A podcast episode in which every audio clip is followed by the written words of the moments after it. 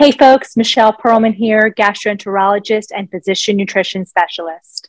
And I'm Amy Pearlman, urologist, men's health, and sexual medicine specialist. Welcome to Pearlman MD's podcast.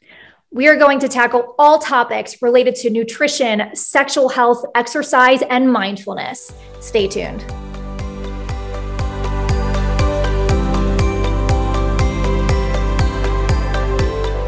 It's Jacque here and I'm really excited for tonight's live. Tonight's real talk is with Dr. Michelle Pearlman. She is a board, she triple board certified in internal medicine, gastroenterology, and obesity medicine. Incredible. And she works at the University of Miami in their weight management clinic. I might be missaying that. Let's see here. All right. How are you? I need to look this up a little more. Where's beast mode? Beast mode. Beast mode is officially turned on. On. I love it. I've got to get one of those. How are you? I'm good. How are you? I am fabulous. I'm really looking forward to this conversation tonight. But before we get started, why don't you introduce yourself a little bit and say hi? Okay. Well, hello. I'll start with that. I'm wearing my avocado shirt today. Oh, I love it. Because we're going to be talking about healthy food and good options. Um, so, I am a gastroenterologist, and so I started doing general gastroenterology. To be honest with you, the more that I practiced general GI, the more that I realized the importance of food and that I can give someone an antacid and I can give them things to help with bloating. But if we don't focus on the food that they're eating day in and day out, a lot of these medications are just not that helpful. Um, so I actually then kind of pivoted, and now my practice is really based on weight management and nutrition and obesity medicine. That is incredible. And you you see patients at the University of Miami, correct? Correct. Yep. So at the end of the live, you guys will share all her information. If you guys want to go in to see Dr. Michelle, you can see her. And really funny, I have a dietitian friend who used to work at the University of Miami, and she commented on the picture when me, you, and Leslie got together for lunch. She goes, "Oh my God, I love Dr. Pearlman." She used to see. awesome. Well, thank you for having me tonight. Really excited to be here. We've got so much stuff to talk about, and so when you're seeing patients, I, one of the things we wanted to talk about are fad diets. Mm-hmm. Do you get patients coming in? Like what kind of, what are the fad diets that you're seeing people coming in with and how do you talk to them about these different diets and weight management in general? Yeah, it breaks my heart. So University of Miami, we're a tertiary referral center. And so oftentimes people uh, come to UM because they've struggled for many, many years with a certain problem and they're referred to us. And many people have struggled with their weight, whether it's trying to gain weight, maintain their weight when life happens, or lose weight for decades. And I'm oftentimes, unfortunately, their last resort. So if they've tried all these fad diets, and I am here to admit that I've tried a bunch of them, including the cabbage soup diet and Weight Watchers and um, like a juicing cleanse three days before a cruise. And then, of course, I gained 10 pounds during the cruise because of all the damn sodium. So I've been there and I've done it. And so I understand what people are going through. Um, these fad diets are really promoting quick weight loss, and people are desperate to lose weight. So no wonder these things um, just seem very trendy and popular. Um, and so what they do is they just create very restrictive diets anyone can lose weight when they cut out most of the major food groups because you end up having to be extremely selective. You can only you know eat certain things. And so you end up actually cutting your calories. So yes any diet works in the short term. But most of the patients that come and see me have lost 50 pounds eight different times. And so my goal is to figure out what have they tried in the past what has worked and what hasn't and how can i give them advice on things to change so that we don't repeat their past. Otherwise, what am I here for? Right. And that's you hit on something really really powerful. Sometimes it's it's not it's like the emotions that are tied with food and like most people know that an Oreo is not healthy. Water is better to drink than a soda or even diet soda. Mm-hmm. People know these things, but it's like when shit hits the fan, like they they go the the cake, the donut, the coffee, the whatever, instead of going for water, going out for exercise, going to box with Alex at City of Angels box. Like instead of doing some of these things, they turn to food. Mm-hmm. So able to dig, dig into those, like some of those behavioral patterns. Yeah, exactly. You know, people eat for a variety of reasons, or they don't eat for a variety of reasons, whether it's stress, happiness, sadness, just plain old boredom. Um, you know, starting from when we're babies, we are told when we eat and what we eat. So when we go to elementary school, middle school, and high school, we often say, you know, are told we have to have breakfast and then we get lunch, maybe a snack in the afternoon, then we get home and then we have dinner and then maybe a snack before bed. Those were all um, created by by humans, right? On when we're supposed to eat and how long we have to eat, and oftentimes until we're adults, what we get to eat. And so a lot of people are never actually taught what true hunger feels like. People ask me all the time, what does that mean to feel hungry? Mm-hmm. Because we don't even know anymore. And oftentimes, what we feel as hunger is not true hunger for food, it's hunger for something, whether that's nourishment, whether that's hungry for companionship or hungry to move our body, hungry for sleep. Our brain can definitely mix up those signals. So oftentimes, we go to the most convenient thing, and that's food. Food has become way too convenient. Way too convenient. I have a fun acronym that I always like to tell people about, and it's HALT. Are you hungry, angry, lonely, or tired? Mm-hmm. And literally, so many people they'll turn to food for every one of those emotions, and and really the only one that people should start turning to food for is when you're hungry, because mm-hmm. when we're not hungry, don't need to eat. And there's like fat stays in our blood for what, six to eight hours? And if we're having a high fat meal for breakfast and then we have a snack in the morning and have more fat then and then also at lunch, like we never, our body never gets time to like process and clear all that fat out. And then people wonder why they are gaining weight or not even gaining weight, why they're getting inflammation mm-hmm. and the pains and arthritis and whatever. So I, I'm glad that it's not like it always starts off as diet and like what can we do what can we change nutritionally but it's it's so much deeper than that. Oh exactly. And there's just so much misinformation out there. So you know sh- is breakfast really the most important of the day? No it's not. Breakfast is breaking the fast so if that's at 7 a.m or 11 a.m or 1 p.m it doesn't matter it's just eating when you're hungry I have plenty of patients as a gastroenterologist who say, I was told I have to eat breakfast. I'm always a little bit nauseated in the morning, and the thought of eating breakfast makes me sick. But then they still eat because they're told they have to, and then they don't feel well. So it's about understanding when you're hungry, but then also having options available so that you're not scouring the pantry when that hunger signal actually hits. So that's huge. And then we're also told, you know, oh no, you have to eat every two to three hours to maintain your metabolism. And that's really not true. So at the end of the day, it's about eating when you're hungry. Now, some people may just not have a, a big appetite, or some people have gastric bypass. So it's not about starvation. It's it's absolutely not about starvation. You still need protein. So as long as you're getting for the typical adult 60 to 80 grams of protein per day. So you eat your protein first, and then if you're hungry, you have the rest, then you should be enough. So it's usually around at least 800 calories per day. Most women who want to lose weight, it's around 1200 per day, and most men who want to lose weight, about 1500 calories per day. Do you get into calorie counting very much with your patients? I mean, could describe the patients that come in to see you. Like, what is your typical patient? Yeah, so it's patients who, let's say, don't necessarily have a weight problem, but they struggle with PCOS or fatty liver or prediabetes. And so being able to teach them how to eat for their underlying comorbidities is very important, irrespective of the weight loss. Or people who are considered overweight or obese, patients who have had bariatric surgery, whether it's the lap band, gastric bypass, gastric sleeve, um, many of them do well after surgery. Some struggle with weight regain. So I see a lot of those folks. And then I see a lot of cancer patients. So people who, you know, are let's say undergoing chemo or radiation and they're having unintentional weight loss, they also need to learn how to eat in order to at least maintain their, their you know, muscle mass because nutrition is so incredibly important um, in order to really withhold, uh, withhold all that treatment.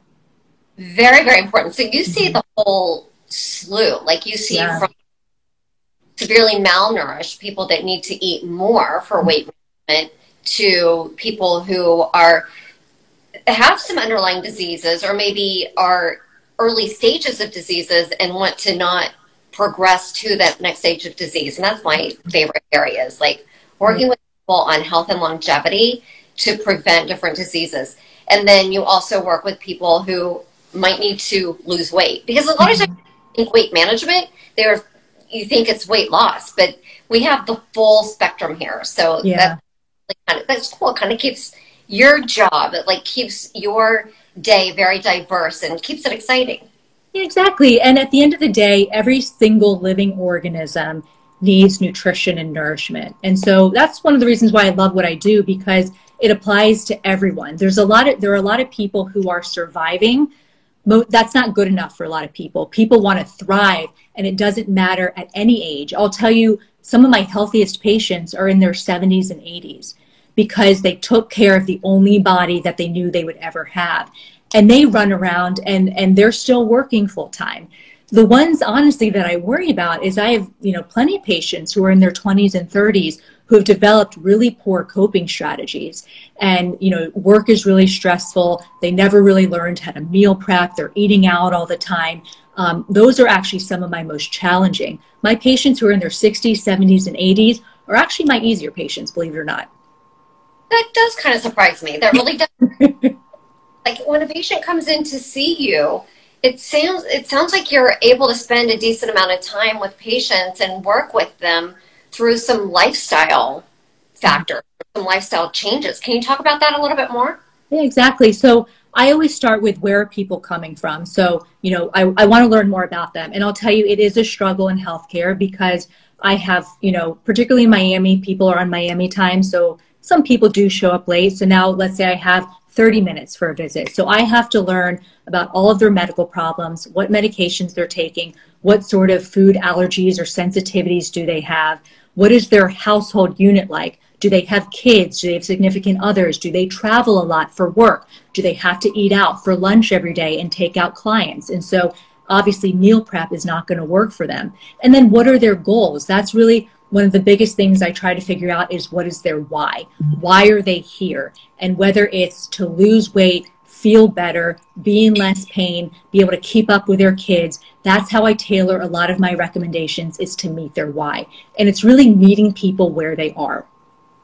Oh my gosh, we seriously need more doctors like you. I'm being 1000% serious because so many times doctors don't always like listen to their patients like what you're doing and meeting them where they are and it's not like you jump right into medications you want to see what you can change lifestyle first and then medications if necessary that's the beauty of having medications that are so exactly exactly and i ask patients actually before i spend a lot of time going over medication options i say we have medication options are you open to discussing them and i have plenty of patients who say you know what I am not interested in medication right now. I want to try everything else first. So I don't waste 15 minutes talking about medication. Um, at the end of the day, I'm their success is my success. Wherever they are in their journey, whether it's they're contemplating bariatric surgery, interested in medications as a tool, or really just want to focus on learning how to eat and and how to start moving their body more consistently.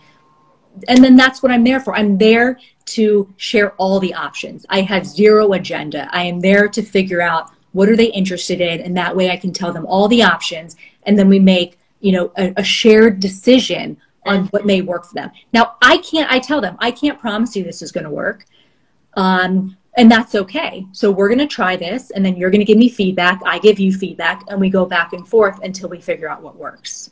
I think that's beautiful. What has been some of your biggest aha moments? Like what are what's maybe what's a common objection that you're hearing from a lot of your patients on what's standing in their way of them losing weight or getting to their proper weight, mm-hmm. weight gain or whatever. So, like, what's a what's a big obstacle that you hear?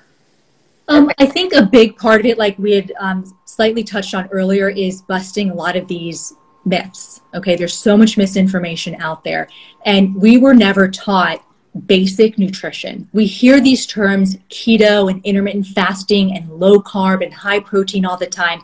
Many people don't actually know what that means, and that's okay. So I educate them on that. I'm not going to start using fancy terms if it completely goes over their head. So the first step is just understanding what are they eating and actually targeting the added sugars because sugar is a drug and it stimulates reward centers in our brain that make us crave more sugar and then oftentimes people will then crave savory foods. So when people are constantly feeling hungry or constantly craving sweets or salty food, a lot of it has to do with what we start to put in our mouth first thing in the morning. And it's often the Cuban coffee. And if we're dumping tons of sugar or artificial sweeteners or cow's milk or creamer, we are starting our day off with literally crack cocaine. And it's no wonder that we are craving things the rest of the day. So that's actually what I focus on is for the most part, I don't actually have people calorie count unless they want to. I focus on the ingredients and I teach people that what you choose to eat even though a packet of sugar may not have that many calories, realize that that packet of sugar is changing your brain chemistry and is going to influence what you crave and eat the rest of the day. And that is what I care about. And if we focus on the ingredients, you will end up cutting your calories and actually be less hungry. That is brilliant. And the ingredients are so, so powerful. So many people don't realize, like, whenever sugar, I always say when it's listed as the first four or five ingredients in the packet, then that should actually be considered a dessert. And you would be, um, well, you wouldn't be, you know, but so many foods, they have sugars like high up there marinara sauce, ketchup, like so many things that you don't even think about mm-hmm. have as a as a very high high up ingredient. And then you guys probably know that are watching, but the ingredients are listed in order of the amount in the product. So if sugar is one of the first few ingredients, it's just it's like the majority of the product. And I don't even like ca- like calling an Oreo or ca- calling some of these foods. I don't like calling them foods because it's like chemical conglomerate of scariness. one of my um, old colleagues in Dallas during COVID, she was playing a lot of puzzles and she couldn't find a puzzle piece. So she like moved away the TV console and she found a Cheeto. And she goes, I don't remember the last time I had a Cheeto. I think it was 20 years ago. But yet that Cheeto was still intact, covered with dust mites. Not even the dust mites would eat it, but yet we consider it a delicacy. I mean, it's really crazy. And a lot of people with GI issues, a lot of times it comes down to we are eating chemicals that our body doesn't recognize. And our body's like, what the hell are you putting in me? get out and then it purges and people have diarrhea. So what people say, I hear it all the time is, Doc, what is wrong with my body? There's something wrong with my body. And there very well may be something with their body. And obviously we have to do our due diligence to work that up. But many times the workup comes back negative. And at the end of the day, I go back to them and I say, luckily everything came back normal. There's nothing that's concerning. We need to go back to the drawing board and look at what you're eating. Your body is trying to protect you. It's trying to tell you that you don't feel well after eating X, Y, and Z. You should probably stop eating X, Y, and Z. And there's no medication I can give someone to change that. And as we get older, or if we get an infection, or if we're on antibiotics, or we're under stress, our body becomes much less tolerant of the crap that many of us eat. that is so powerful. And as a gastroenterologist, you probably see that like firsthand. Like when you're scoping, you when you're doing procedures, you actually see all the inflammation that these chemicals and this, the processing is causing on a body.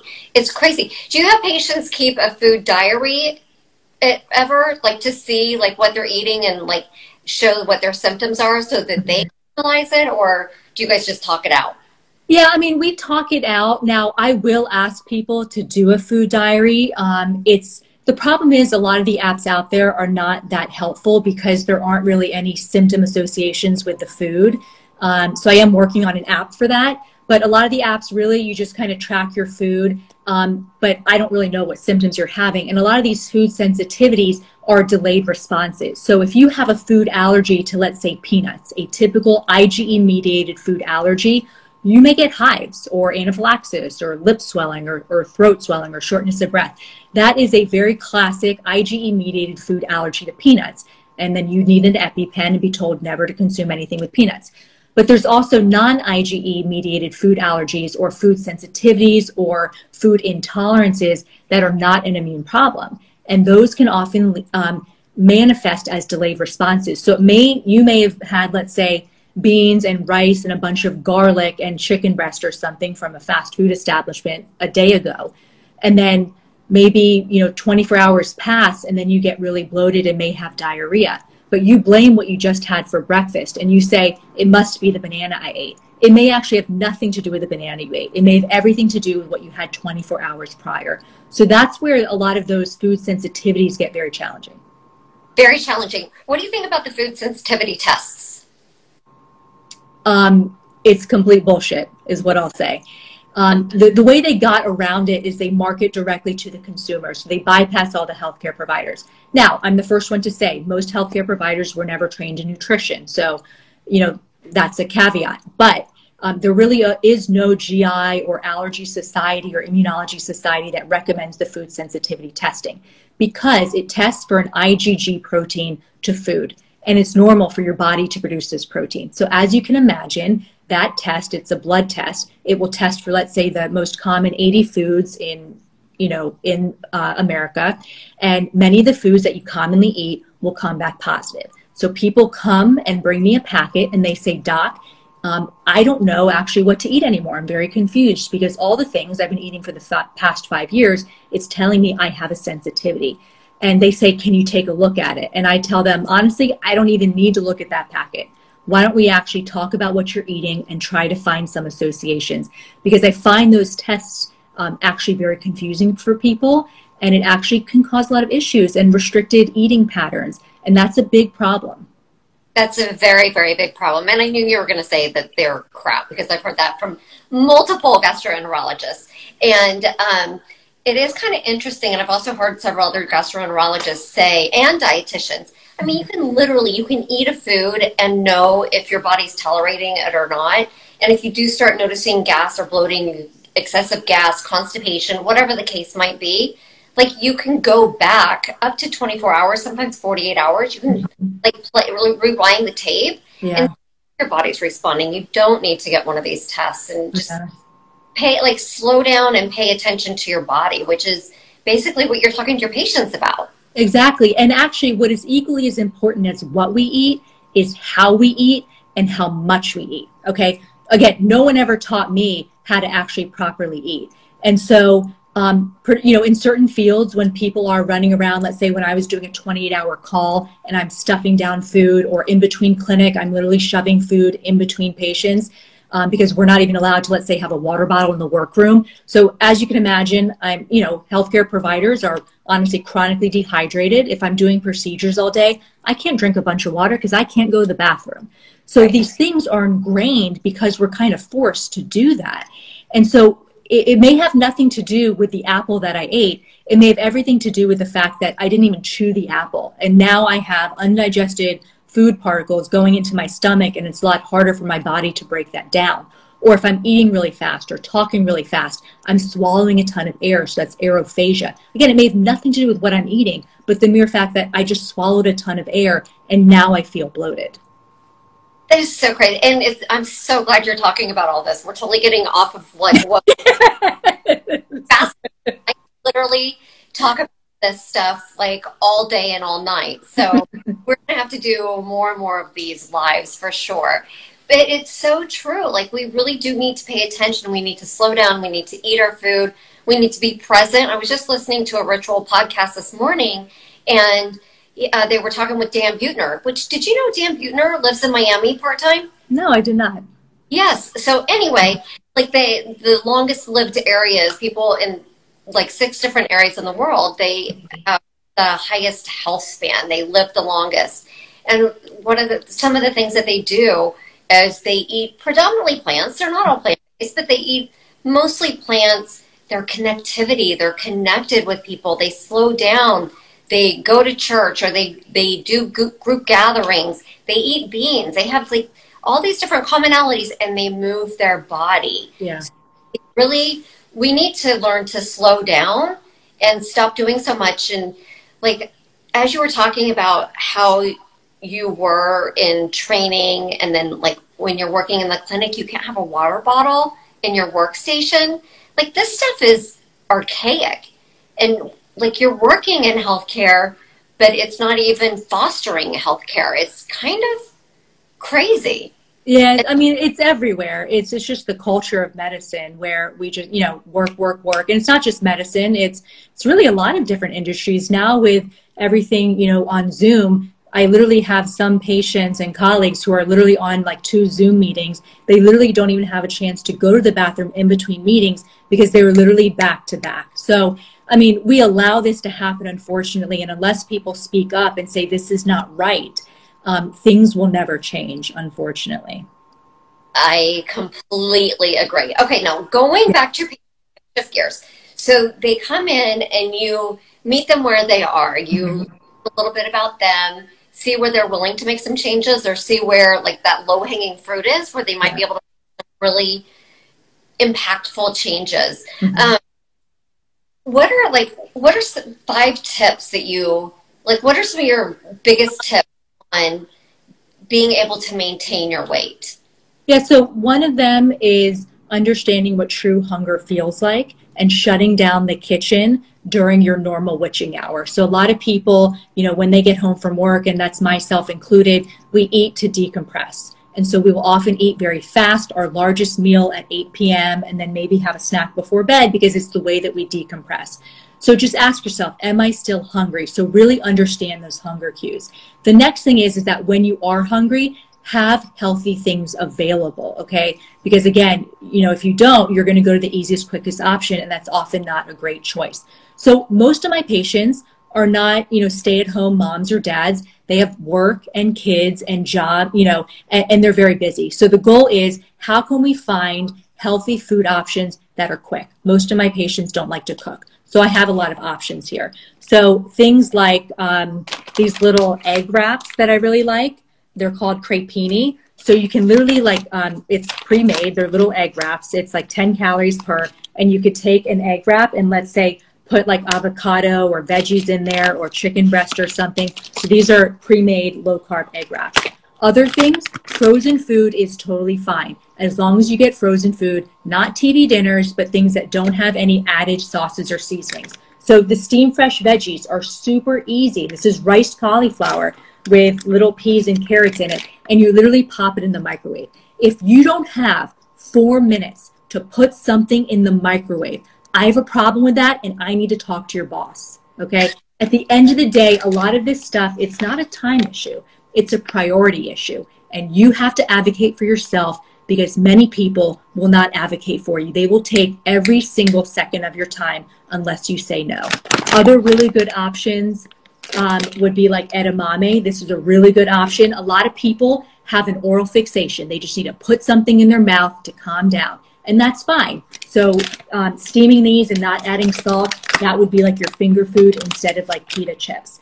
Um, other things, would be like a banana. Now, this is a serving of a banana. It's a little baby banana, and I honestly think they taste like crap. But the larger bananas, the bananas that are this big, are often two or three servings. So if you have a large banana, plus you have some cantaloupe, plus you have maybe not a small apple, but a big apple, you've just consumed maybe, maybe 80 grams of sugar. Now, 80 grams of natural sugar is still better than high fructose corn syrup, but 80 grams of sugar is still 80 grams of sugar. And particularly people with fatty liver or prediabetes or diabetes, that is too much sugar. So when you go to the grocery store and you go in the produce aisle, pick the smallest fruit you can find. I'll be honest, that's not always my case, but try to do the smallest apple. One apple does not mean one serving. So portions are very important. And one banana does not mean one serving. And people are actually very surprised by that. And when I, I compare it to if you eat a pineapple, one pineapple is clearly more than a serving. And one raspberry is clearly less than a serving. So why do we think that one apple is one serving?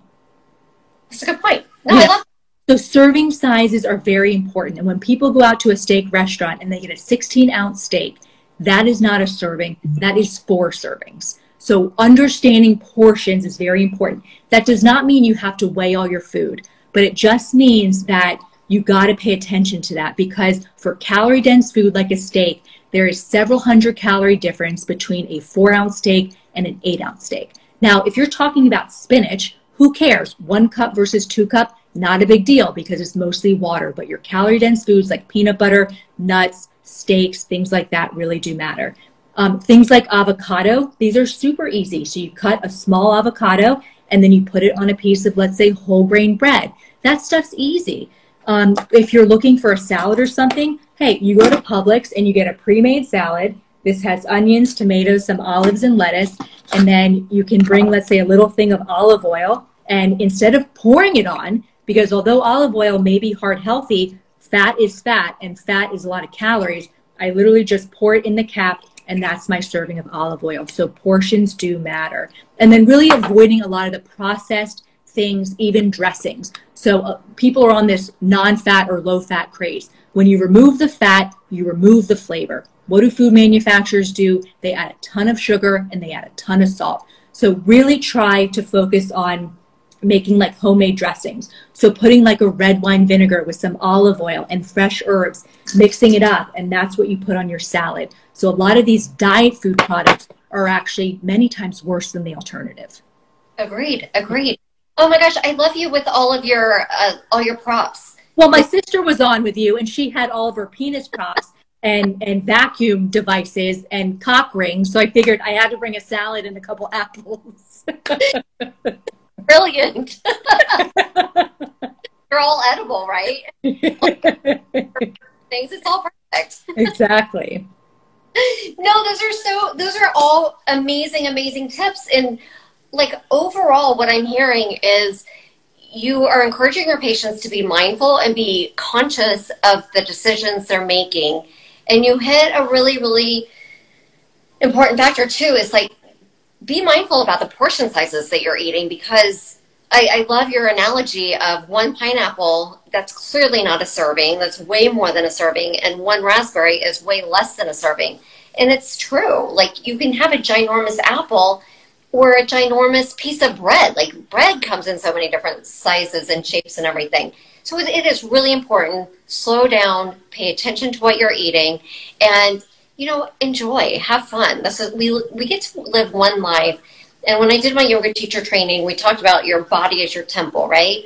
And we need to treat our bodies with respect. And food is one of the best ways that we can respect our body. And it's fun. Like, who doesn't like to eat? I know some people don't, but I love eating. Yeah, and it's about experimenting with food is that eating healthy does not have to be does not have to mean you eat like really disgusting food, you know, but the problem is is that the yummy food or the comfort food is way too tasty. And so we keep eating and keep eating because it tastes too damn good. There is a fine line between enjoying our food and really enjoying our food. And food manufacturers know that. They do. They're scientists. That's what they like are trained on and they are very good at what they do but we've got to like cut it and it's all it's very mental but it also goes into into addiction. I hmm. think that we need to do like 10 more of these because so many different tangents and i know we're at our time. Yeah, yeah. and i have a lot more food props to show so until next time. I'll, I'll wear my eggplant onesie next time. How about awesome. All right. Bye everyone. Thank you so much. All right. Bye